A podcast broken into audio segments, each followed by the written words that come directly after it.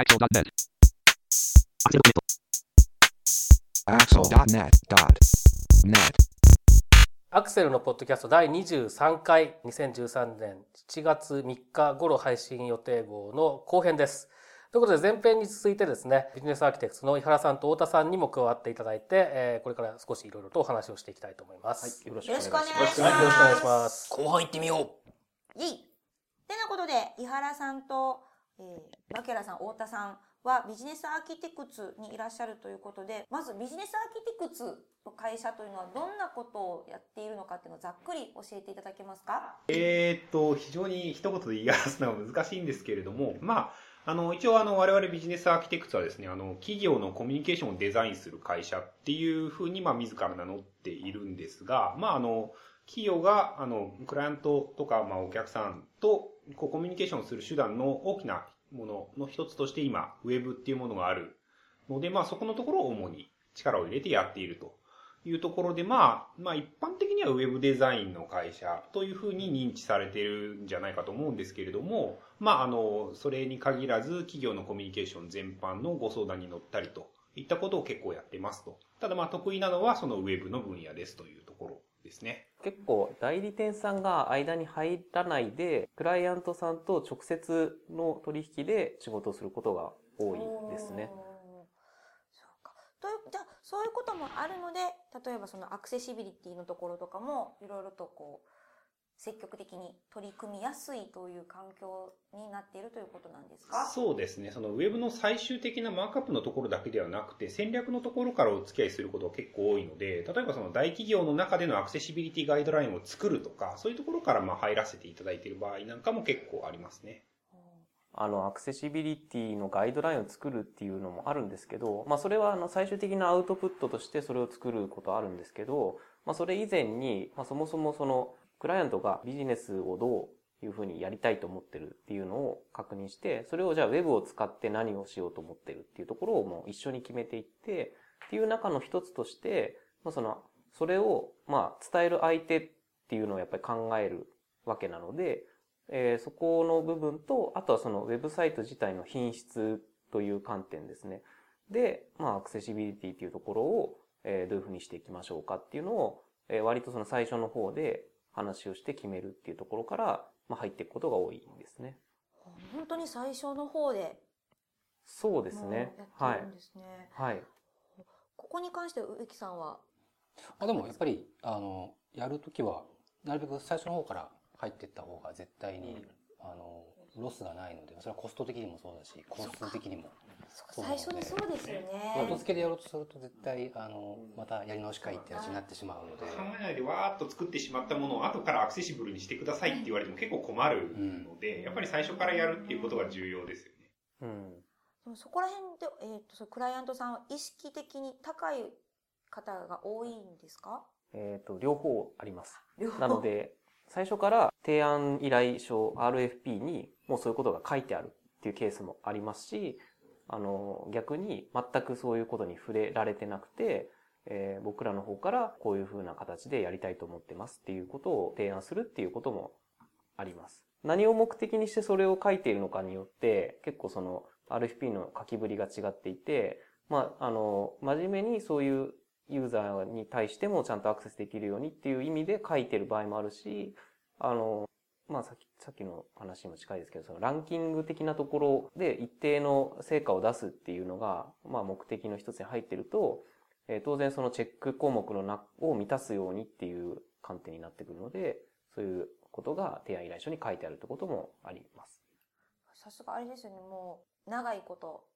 やってらっしゃるっていうことと、あとそういっていろいろなプロフェッショナルの方がいるっていうことが、もう周知されているので、初めか案件でそういうのがあったりするのかもしれないですよね。うーん、そうですね。結構ただ大きい、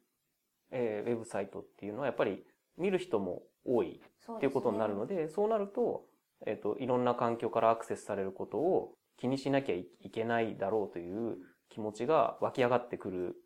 ことで、やっぱりその提案依頼書に書かれるっていう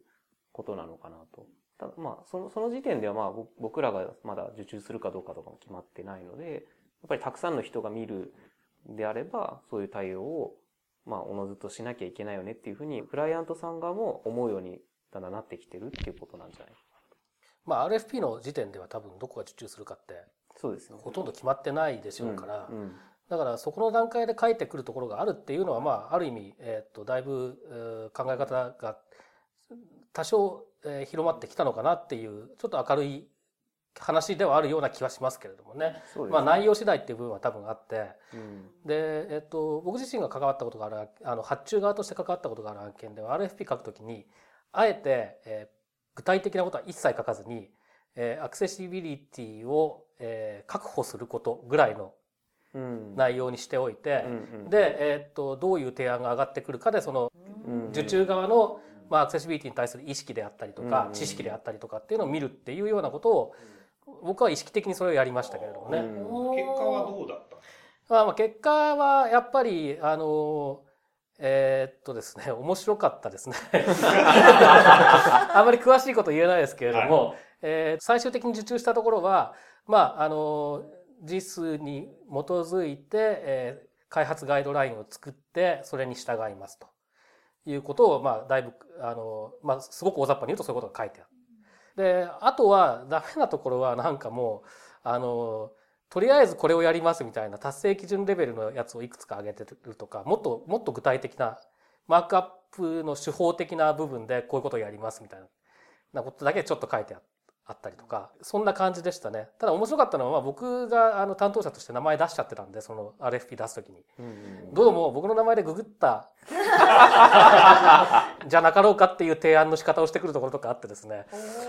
なかなか面白かったですね。なるほど。はいやでもそういうの重要ですよね。あの、受注ねやっぱり発注者が誰なのかっていうそう、そうだと思います。あの提案書の書き方もちろんそれは変わりますよね。それはその他の方で関してもそうですね。うん。具体的なことを RFP に書いちゃうとそれさえ押さえとけばいいっていう話になっちゃうのでうん。あの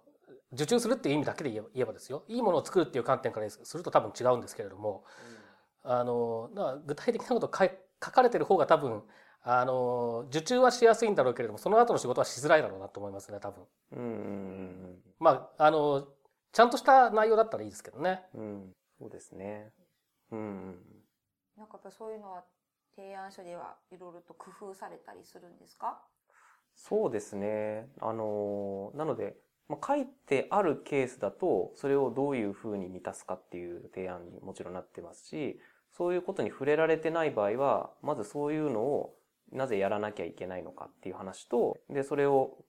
やるときに考える基準っていうのはこういうのがあってっていう話と、え今回のプロジェクトでは、どの範囲のどの辺までをどういうふうにやろうと思いますっていう提案をまとめるってことが多いですね。ちなみに最近面白かったのは、その RFP にアクセシビリティを全くやらなくていいって書いてある RFP があったんで、それに対する提案として我々としてはその、まあ、やらないと書いてあるものの、その JIS の、まあ、等級シングル A に対してこれだけの対応をしますみたいなところっていうのを書いて、まあ、説明としては、その、全くやらないっていうのは我々としてはこれをやるっていう意味ですっていう説明をして、まあ、まあ、受けますっていう話をしたというのはありましたね。まあ、受注には至らなかったんですが。あ、そうか。やらないっていう意味はこういうことですよっていう書き方。はいあ、それすごく今参考になりました。うんそっか。なので、まあ、あの、植木さんの当たり前うん当たり前。話があると思いますけど、僕らにとっての当たり前っていうのは、あの、全く何もやらないっていうこと自体できないみたいな、むしろできないみたいな感じで、その、つまり普通に作って普通にやったらこうなるよねっていうのは、大体そのシングル A を超えてるラインを、まあ、目指すっていうかまあ、そういうクオリティが最低ラインっていうふうに考えてるので、やらないっていう選択、まあ自らそこを全部削るっていう作り方自体が、なんか逆に難しいみたいなできないですよね。感じですね。うんそうですよねだってあえてオルトはつけないとか。あえてテーブルで全部やるとかそういう話になってくるとかえって作るのめんどくせえみたいな話になっちゃうんですからね。そうですね。まあ、それに普通に考えて、やっぱり一般のユーザーがこう、ウェブサイトを訪れるっていう想定のはずなので、やっぱり最低限必要なものっていうのはあるんですよね。いらないと言われても、やっぱり最低限必要なものは暗黙のうちにあるはずなので、まあ、それは、まあ、さ最低限はやりますと。っていう話ですね。まああのよく引き合いに出される話ですけど本当にアクセシビリティ何もやらなくてあえて全部削ってったらそれこそ、あの、Google とかでもね、検索しても出てこなくなっちゃいますからね。ううんん。上の方には。うん。やらなくていいっていう、こうわかんないですよ。逆に見せないようにしたいのかっていうふうにも思えてしまいますよね。まあでも大体 RFP 見れば最初の方になぜサイトを作るのかとかなぜリニューアルをするのかっていう目的が書いてあってそこにより多くの人にリーチするみたいなのが絶対書いてあるはずで それをそれその部分を満たそうと思ったらアクセシビリティをやらないっていう選択肢は本当はないと思うんですけれどもね。うん。そうですね。なんでやらなくていいって書くのかって考えると、多分そういうことをやると、表現とか、まあデザインとか構成に制約がかかるって思っていると、そういう書き方をするような気がするんですよね。うんまあ、あとお金がかかると思うんそうですねそうそうそううん、追加料金が発生すると思う思ってる可能性はありますよね。うん。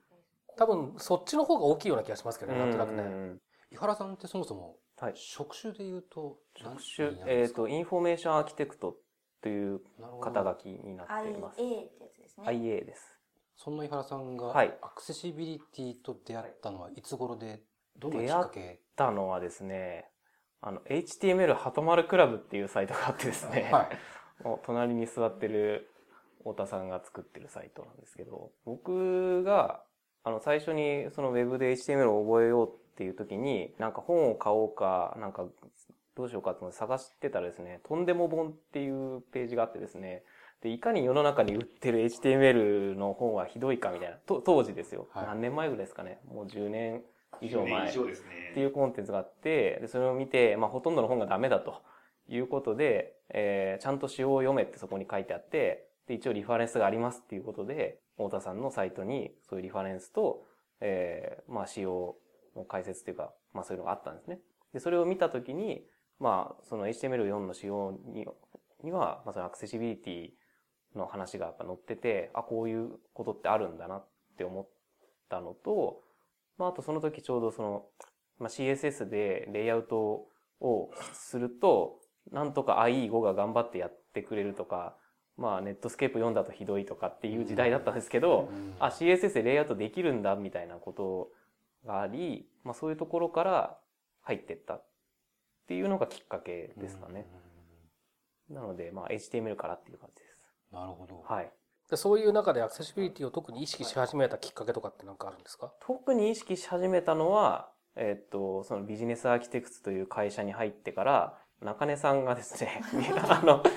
弊社にいらしていただける機会がありまして、その時に、まあ、サイトを、まあ、スクリーンリーダーで、えーまあ、その時は僕はそういう、そういうふうに利用しているユーザーがいるっていうことは知ってましたけど、実際の場面っていうのを目の当たりにしたことなかったので、それで、まあ、中根さんの、まあ、超速読み上げを聞いてですね、びっくり仰天しまして、まあ、と同時に、まあ、強くそういう、なんでしょう、マシンリーダブルにすることで、ちゃんと伝わるようになるんだっていう、こう、イメージがきちんとできて、まあ、それ以来ちゃんと気をつけてやっていこうっていうふうに思ったっていうとこですかね。最近あの井原さん、アはいクセシビリティキャンプ東京のはい運営メンバーにも加わられたじゃないですか。はい。あれは、あの、実行委員の水谷さんに見学させていってたら そのままなっちゃったみたいな。ついてったら。感じですけど。はい。BA さんは社内でもこう、はい旗振り役じゃないですけど、こう、啓蒙するような立場だったりするんですか？えーそうですね。どっちかといえばそうですね。ただ、まあ、あの、本体は太田さん。問題は。音体本体は太田さんでで、もう一人その、水谷さんという方がいて、で、僕は、まあ、サポートみたいな位置づけで自分を考えてますかね。うんはい。受け止め方としてはどうですか、そういうものに対する。と、そうですね。やっぱり、そういう、実際にそういう自分と違う使い方をしていることを、人を見たことがある人とそうでない人で、まあ、受け止め方っていうか、なるほどね感というか、納得感というか、腹落ち感っていうのは違うような雰囲気を感じますね。うんそれは非常に感じます。なので、まあ、当然やるしやんなきゃいけないよねっていうのはある程度みんな意識としてはあるんだけど、えっ、と、じゃあ実際に自分が、あの、自分の役割として、その制作のあるパートを担うときに、それが、あの、早期できるかできないかっていうのがやっぱり実体験があるかないかによって随分変わってくるんじゃないかなと思います。だそこを多分その前提の要件定義みたいなところで、もちろん決めますし、こういう人狙いますとか、こういうことできるようにしますっていうところで、アクセシビリティ方針立てたりとか、まあ、ターゲットユーザー決めたりするんですけど、そういうところに、が、まあ、実際のこのなんか、そういうなんか決まってるものとしてそれを見てるのか、なんか自分の経験として思い出されるのかっていうところの差はやっぱ大きいんじゃないかなっていう。ころはあります、ね。うん、特にその決まったものとして見ていたりするとそれこそその新しい技術とかっていうことに対してもそんなに敏感にならないかもしれないですよね。そうですね。うん。何が変わったかとかですよね。うん、あの実際に使ってるところを見たりとか自分で使ったりして、えー、と何が不便なのかっていう問題意識みたいなのを持っていると、何か新しい技術が出て出てきた時にそのも、えー、とかつての問題が改善されているのかどうかとかってそういう視点も多分持てるので、そうするとやっぱり多分だいぶ違ってくると思うんですよねその同じコーディングをするにしても。そうですね。うん、あとあとはまあその啓蒙っていうのかどうかちょっとあれですけどあのまあそういう実体験がない人でも、まあそういうきちんと、なんていうか対応していくようにするためには、やっぱり最初の方で決めとかなきゃいけないんだろうなっていうのは常々思いますね。あの、決まってないとか、後から言われるってなると、なんか、なんか文句つけられたような 感じになったり、最初から言ってくれよみたいな話であったりとか、まあな、なりがちなので、やっぱり最初の方で、まあこういうことでやるからねっていうやろうと思ってんだけどいいよねっていう合意をなんかチームでちゃんと作っとくとか、まあその理由がこうなんだよってちゃんと説明できるようにしとくとか、っていうのが、をややらないとやっぱり、まあ、基準があるかないかわかんないので、あの、マークアップする人は結構その辺気にしているので、自分なりにやろうとするんですけど、とはいえどこまでやったらいいのかわかんないとか、それはデザインの時もやっぱり同じで、どの辺まで気をつけたらいいのかっていうのが、まあ、自分基準みたいになるので、確かにそうですね。そう。なので、やっぱりこう、なんか最初にここを目指そうみたいなのは、あの、決めないと、まあ作る側も不安だし、最終的にこうお客さんのメリットにならないというか、うん、やってはあるんだけど、なんか、その個人の、なんか思いやりのレベルでやってやるっていう感じで、あの、まあ足りてなかったりとか、ふうになっちゃってもやっぱ良くないので、お客さん側がそういう話を全然してこなかったとしても、最初の方でねじ込むぐらいの勢いがいるんだろうなっていうのは思います。うん、そうすると、その、なんだろう、一緒にやっているプロジェクトの、まあ、メンバーたちに対する啓蒙っていうのもまあ、今の話だと必要なわけですけれども、はい、多分それと同じあるいはそれ以上にお客さんを説得するというか、っていう方が部分もあるんだろうなっていう気がするんですけど、そこ、まあさっきのその RFP の話とか出てましたけれども、あの、まあちょっとその、なんていうんですかね、説得しなきゃいけない内容の抽象度が違うとは思うんですけれども、どっちがどう大変ですか？ああ、僕なんでしょうね、説得しないっていう。はあ、つまり、あ、こうやるんでよろしくみたいな。そうですね。いいですね。逆に説得しないですけどね。要件定義として、その、載せとくんですよね。こうやります。当たり前のこの辺のようにやります。うん、これ、あの、普通にウェブサイトの品質として普通にやるもんなんで、よろしくお願いします。反告ください。みたいな感じです。ただまあ、時にあの、クライアントからですね、その、アクセシビリティ方針に反する指示がですね、力強くなされる場合がありまして、はい例えば、まあ、力強くリンクを別的にしてください。はいはい。普通にあるんですよね。うん、まあ、そういう場合は、いやいや、これは、っていう話はするうん多分それってアクセシビリティだけじゃなくてその何ていうんですか、えー、と決めてるキーカラーと違う色を使えとか、はいはい、そういうそのアクセシビリティと関係ない部分でのデザインでも多分そういう好み的なものって出てきますよね。はい、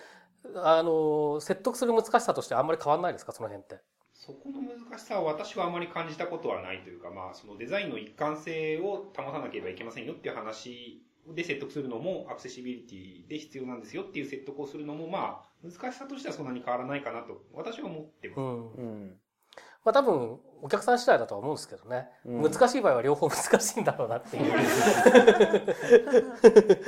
そうですね。ただまあその、なんだろう、やらないと絶対アクセスできないっていうような、東急 AA に関することで、かつお客さんがこういうのやめてって言ってくるケースって、まあほとんどないんじゃないかなと思うんですよね。そうですよね。まあ多分、あの、唯一僕がパッと思いつくのは、えっ、と、色合いの使い、色の使い方でそのコントラスト比が確保できないとかっていうのは、そういう要求は上がってきそうな気がするんですけれども、ね。例えばここにオルトを入れるなとかって話は多分ないだろうし、そうそうそう。そうなんです。そう。だからまあ、そのなんだ、等級が、あの、全部の項目が等級分けが正しいのかっていうのはあると思うんですけど、まあ少なくともその、なんかマシンリーダブルにしないでくれっていう話とか、まあ、ありえない、ありえないので。当然ないであのーそうですね、だから、AA、AAA でも、なんかそのコントラストとかっていうレベルだと、なんかむしろその見に、見やすくしてくれぐらいの話の方が多いような気がしていて、なんかその、なんだろう、コントラストを下げる方向に調整してほしいっていうオーダーは、そんなに感じないですけどね。逆にそういうのをや、あの、ちゃんと最初に宣言してないがゆえに、デザイナーがそういう方にやってしまうっていう方のリスクの方が大きくて。あそう。なので、先に、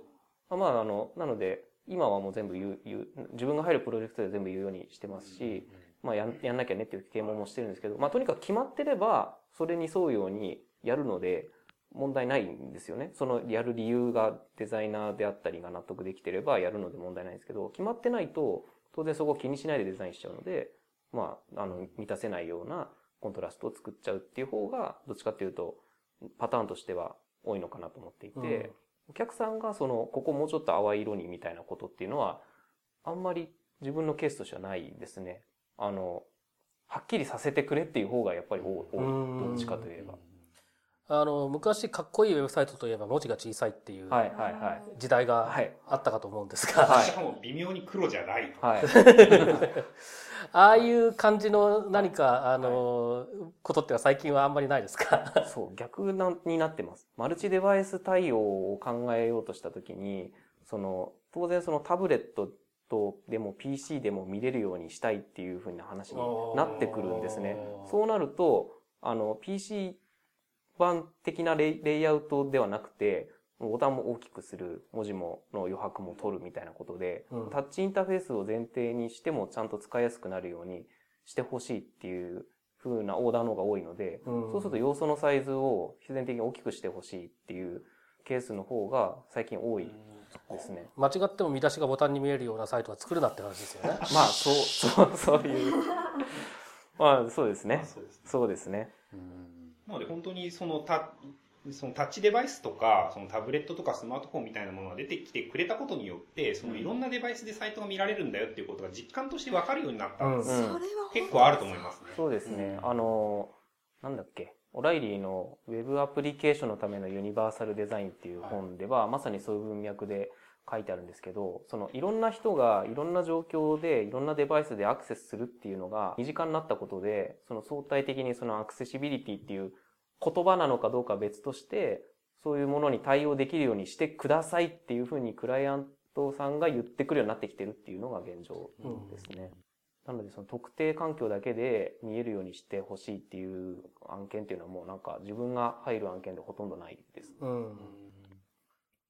そうこれも時代なんですかねいい時代になってきましたねそう、追い風だなというふうに感じますね。じゃあ今のうちにイケイケどんどんな感じですかね？啓蒙えっ、と、そこが、えー最近その僕と太田さんでちょっとアクセシビリティに関する書籍を書いていたり実はするんですけど、おお来た。で、そういう時に、まあ、たや例えば WCAG とか、まあ、JIS とか、まあ、やっぱり参考にして書いていくわけなんですけど、そこにはやっぱり作られたのが2010年だったりするので、ここまでスマートフォンが普及するとか、タブレットが普及するっていう前提ではないんですよね。その後勢い、マルチデバイス、まあその支援技術とかいう意味ではマルチデバイスなんですけど、特にそのタッチインターフェースとか、そのモバイルにおけるアクセシブルにする方法みたいなところまではやっぱりそこまで踏み込んでないので、追い風ではあるんだけれども、そこに対してどういうふうなアプローチを取るかっていうのは、現状を、その自分たちの今までの案件の経験則であるとか、あるいはモバイルとか、モバイルデバイスの OS のデザインガイドラインとかから逆に引っ張ってきて考えるっていうような状況になってきてるので、なんていうかその、で、原点があってそれをや、やるっていう状況ではなくなってるっていう意味で、逆にその学習しなきゃいけないとか、その提案するために集めなきゃいけない情報っていうのは増えてきてるんじゃないかなっていうふうに思います。おそらくそれってその WCAG のそれこそ1.0とかが出る前の時代にあのいろんなスクリーンリーダーの環境があってそのスクリーンリーダーごとに読み上げられ方が違ったりとかそういう状況があった時にこうすれば大体のスクリーンリーダーでなんとかなるよねっていう経験則を集めていったっていう感じなんですよねあのガイドラインって最初のバージョン元になってるバージョンって。はい。それと同じことが、えー、とちょっと切り口が変わってというかちょっとレイヤーが変わって起こってるようなそんな印象を今話を聞いてて思いましたうね。んまあ一応 WCG2.0 はその汎用性のある、はい。まあ汎用性のあるガイドラインだということになってはいると思うんですけれども、はい。うん。らしいですよ。しかし、キーボード操作可能っていうふうに、例えばうん。あったりして、いや、じゃあタッチの時どうしようたいな。そうですね。やっぱりそのタッチに関してはちょっとカバーしきれてないのかなと感じることは多いですよね。ううん。なんかな、そう、そういうなんか、なんで追い風ではあり、ありつつも、なんていうか、課題とまでは言わないですけど、そういう点について逆に話せないと、アクセシビリティって言っても、あんまり説得力ないというか。まあ本来は WCAG のワーキンググループとかがその辺を加味した新しいバージョンを今頃作ってなきゃいけないですよね、頑張ってね。うん。でもまだそこまでは多分話が進んでないし、彼らは2.0がすごく汎用性が高いと信じてやまないはずなので、うんうんうん。多分しばらくはそういう方向にはならないんだろうとは思うんですけれども、まあ、あの、なんていうんですかね、えー現場レベルでこういうノウハウみたいなのが積み上がっていくことによって、そういう、あの、より広く使えるものになっていくっていう可能性はあるから、そういう、そういう取り組みはもう本当にいろんな人が頑張ってやるしかないのかもしれないですよね、うん今の時点ではね。はい。そうですね。まあ、なのでその辺を、まあちょっと僕らの経験をそういう本にしたためることによって少し状況が前に進んだらいいのかなっていう、えー、かっこいいことを言ってみますと。ああ、すごい。いやー、はい。ね、太田さんね。はい。はい。力強いはいがはい。いただきましたが、発売予定は？秋ぐらい。秋ぐらい じゃあまだ Amazon では予約できない感じですすね。みません。もう少し頑張ります。あとあの、書いてて思うのがですね、あの、デザ、変、変な話、デザインと実装の段階まで行った時にやれることってあんまり残ってないっていうのが実感なんですよね。うんほとんどがコンテンツかなって思ってます。なんかまあ実装の段階に行った時に残ってないっていうかまあ、それは普通にコンテンツを正しいその HTML の仕様に乗ってマークアップするっていう手段しか実装の時にはほぼ残ってないし、で、デザインの時には、まあ、それよりはまだいろいろやることあるんですけど、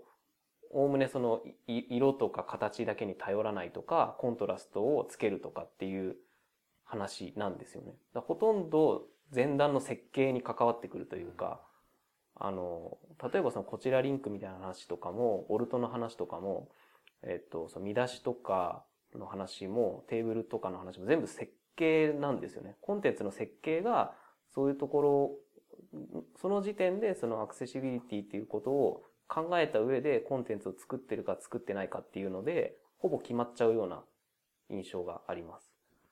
なので、なんていうか、書籍の構成としては結構そういうワークフローというか、その上流から下流への流れみたいな形で構成をとってるんですけど、あの、でも一応僕設計担当っていうことになってるんですけど、書けば書くほど設計のところにどんどんどんどんもものが集まってくるっていうところで、まあ、あの、僕の章だけどんどん肥大化していくっていう ことになって、あ、しまったなみたいな思ってるんですけど、でもなんか、実際なんかそうそうですね、コンテンツの設計、サイトの構造設計みたいなところにほとんどが集中しているようなうん感じがします。だから実際にそのアクセシビリティに気にしよう、きを気にしようって言った時に、こう想起されるような実装、まあそれはやってる人が HTML の仕様を読んでるとアクセシビリティが気になって、なので実装のフェーズでやってるっていうような流れとかとは、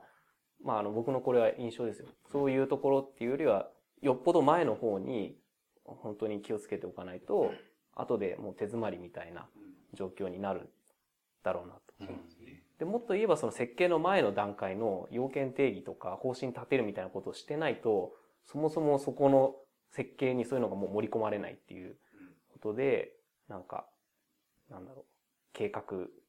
計画と設計がほとんどみたいな印象を、まあ、そういう、実際本にまとめるっていうふうにやってると、やっぱり感じますね。うんあでも確かにあのアクセシビリティをこう制作側で意識する方って一番最初はマークアップの方がスタートしてでもやっぱ今でもそう多いと思いますけど、うんうん。え今の話を聞いているとじゃあこの本の読んでももらいたいっていうかターゲットってどこら辺になるんですか？ターゲットはやっぱり、まあ、制作に関わる人みんなっていう感じですかね。発注側も含めてってことですよね。発注側ももちろん、その、読んで、まあ、特に前段のその方針立てるみたいなところはぜひ読んでいただきたいんですけども、ただ今後、その制作の全体の流れとして、そういうなんか設計の人、デザインの人、実装の人っていう風になっていくんじゃなくて、みんなで設計わーってやるとか、みんなでデザインわーってやるっていう風な、なんか最初から、まあ、ゆずさん書いてたような HTML でワイヤー作っちゃって、そこにスタイルを当ててってモックにするみたいな流れとかっていうのが、まあだんだん、あの、手法の一つとしては台頭してくると思うんですね。そういう時になってくると、やっぱり、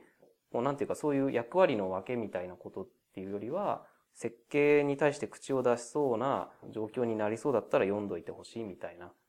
まあ設計だけに限らないですけはいど。そうですね。やっぱり設計もまあ重要なんですけど、あともう一個重要なのは実際にこの本体のコンテンツの中身を作るっていうシチュエーションですね。で、そういうのって例えばそのプレスリリースを出すとか、そういうの普通にライティングとかはそのウェブをあまり知らない人がやったりしている場合もあると思うんですけれども、やっぱりそれをそのウェブに載せるのに適した形に何らかしてあるのとしてないのと全然違うっていうのはありますね。うん。例えばその、まあ、マークアップの人が結構やってる場合は多いっていう話はあるんですけど、例えばそのページの中に図版が1個バーンって入ってて他に何もないっていうコンテンツがこう出てきて、これマークアップしろって言われて、え、これどうするのってなるわけですよ、普通に。うん。これマークアップの人どうにもできないんですね、正直。はい。ここにその、ものすごいオルトをつけることはまあできると思うんですけど、それって、その、要はライティングですよね、完全に。そうですね。はい。なので、その実装のところでカバーできる部分って実はすごく少なくて、うんそれ以前のその企画とかコンテンツ制作とか、その時点で考えておかなきゃいけないんですよね。なので、そのページの中に図版が入ること自体は全然いいんですけど、それがわかるようなそのテキストをこう前後に入れてあるとか、そういったことがされてるだけで全然違うんですよ。そうですね。まあやっぱりそれはあれですよね。そのメディアの特性をちゃんと理解して情報を出すかどうかっていう部分ですよね。うん。そうですね。なんかこの本を書いてて結構その、見出しの立て方みたいな話になってきちゃうんですよね。ちゃんと書こうとすると。うんだからもはやそのアクセシビリティの本を書いてるのか、文章の書き方の本を書いてるのか、わからなくなってきちゃうんですけど、とはいえ、じゃあその見出しっていうものは、ウェブサイトのコンテンツの見出しってどんな風に立てたらいいのってなると、やっぱりその内容を端的に表してるとか、なんかいわゆるパラグラフライティング的な方が、上の方に物が全部集まってる方がいいとか、飛ばし読みできた方がいいとかっていう話にどうしてもなってっちゃうというか、っていうのがありますね。コンテンツというところで言うと。確かにアクセシビリティやってるとなんか文章の書き方に行きますよね。そうですねいきます、最終的には。僕ふ普段でもなんかやたらリスト多いんですよ。メールでもリストを結構はい対応するんですけど。はい。あ、私もリスト多いです。うんやっぱりこの見出しとか段落とか箇条書きとかを構造化するって言われますけど、元のコンテンツがそういったものを全然含んでなかったら構造化も何もないわけですようんそうですね。ねそれは構造化できるっていうのはやっぱりそういう、もともとそういうコンテンツがそういう構造を含んでるからできるんであって、そのマークアップの人がどうこうできる話じゃないんですよそういじ、いじれないですよね。マークアップする人はそれを正しいマークアップで表現するっていうだけであって、もともとそういうものが入ってないとどうしようもない。うん。なんか今、アクセシビリティの話を聞いてるはずなのに、脳内で SEO の話になんかこう、とうんリンク、なんかもう、被ってるなと思いました。だから正しい、だからマークアップをしようと思っても、コンテンツがちゃんとできてなかったらマークアップできないから SEO 的になんちゃうその、っていう話だったりとか、コンテンツをちゃんととか、あの、うんライティングがどうたらっていうのも全く一緒だなと思って。そこは実際 SEO とアクセシビリティってものすごく被ってる部分っていうのは大きいと思いますね。うん。やっぱり SEO っていうのはそのサーチエンジンのロボットであるとか、ユーザーがそのちゃんとコンテンツにアクセスできるっていうことが一番重要なので、サーチエンジンのクローラーがコンテンツを理解できるっていうのは、それはつまりアクセシブルであるっていうことですからね。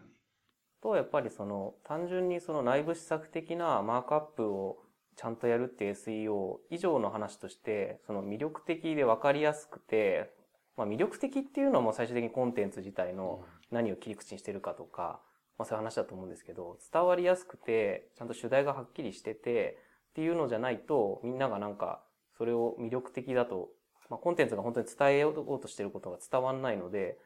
結果的にそれをなんかリンクしてくれる人も少なくて、取り上げる人も少なくて、だから SEO 的に上に行かないよね、みたいな話っていうのも当然あるのかなと思います。今その分かりやすいコンテンツの表現とにしようとすると、まあ、ちゃんと見出しを立てて、まあ、リストを使ってみたいな話が出てきてましたけれども、はい。それって、あの、HTML が表現できる範囲がその程度だからそういうことになってしまっているっていう可能性はありますか？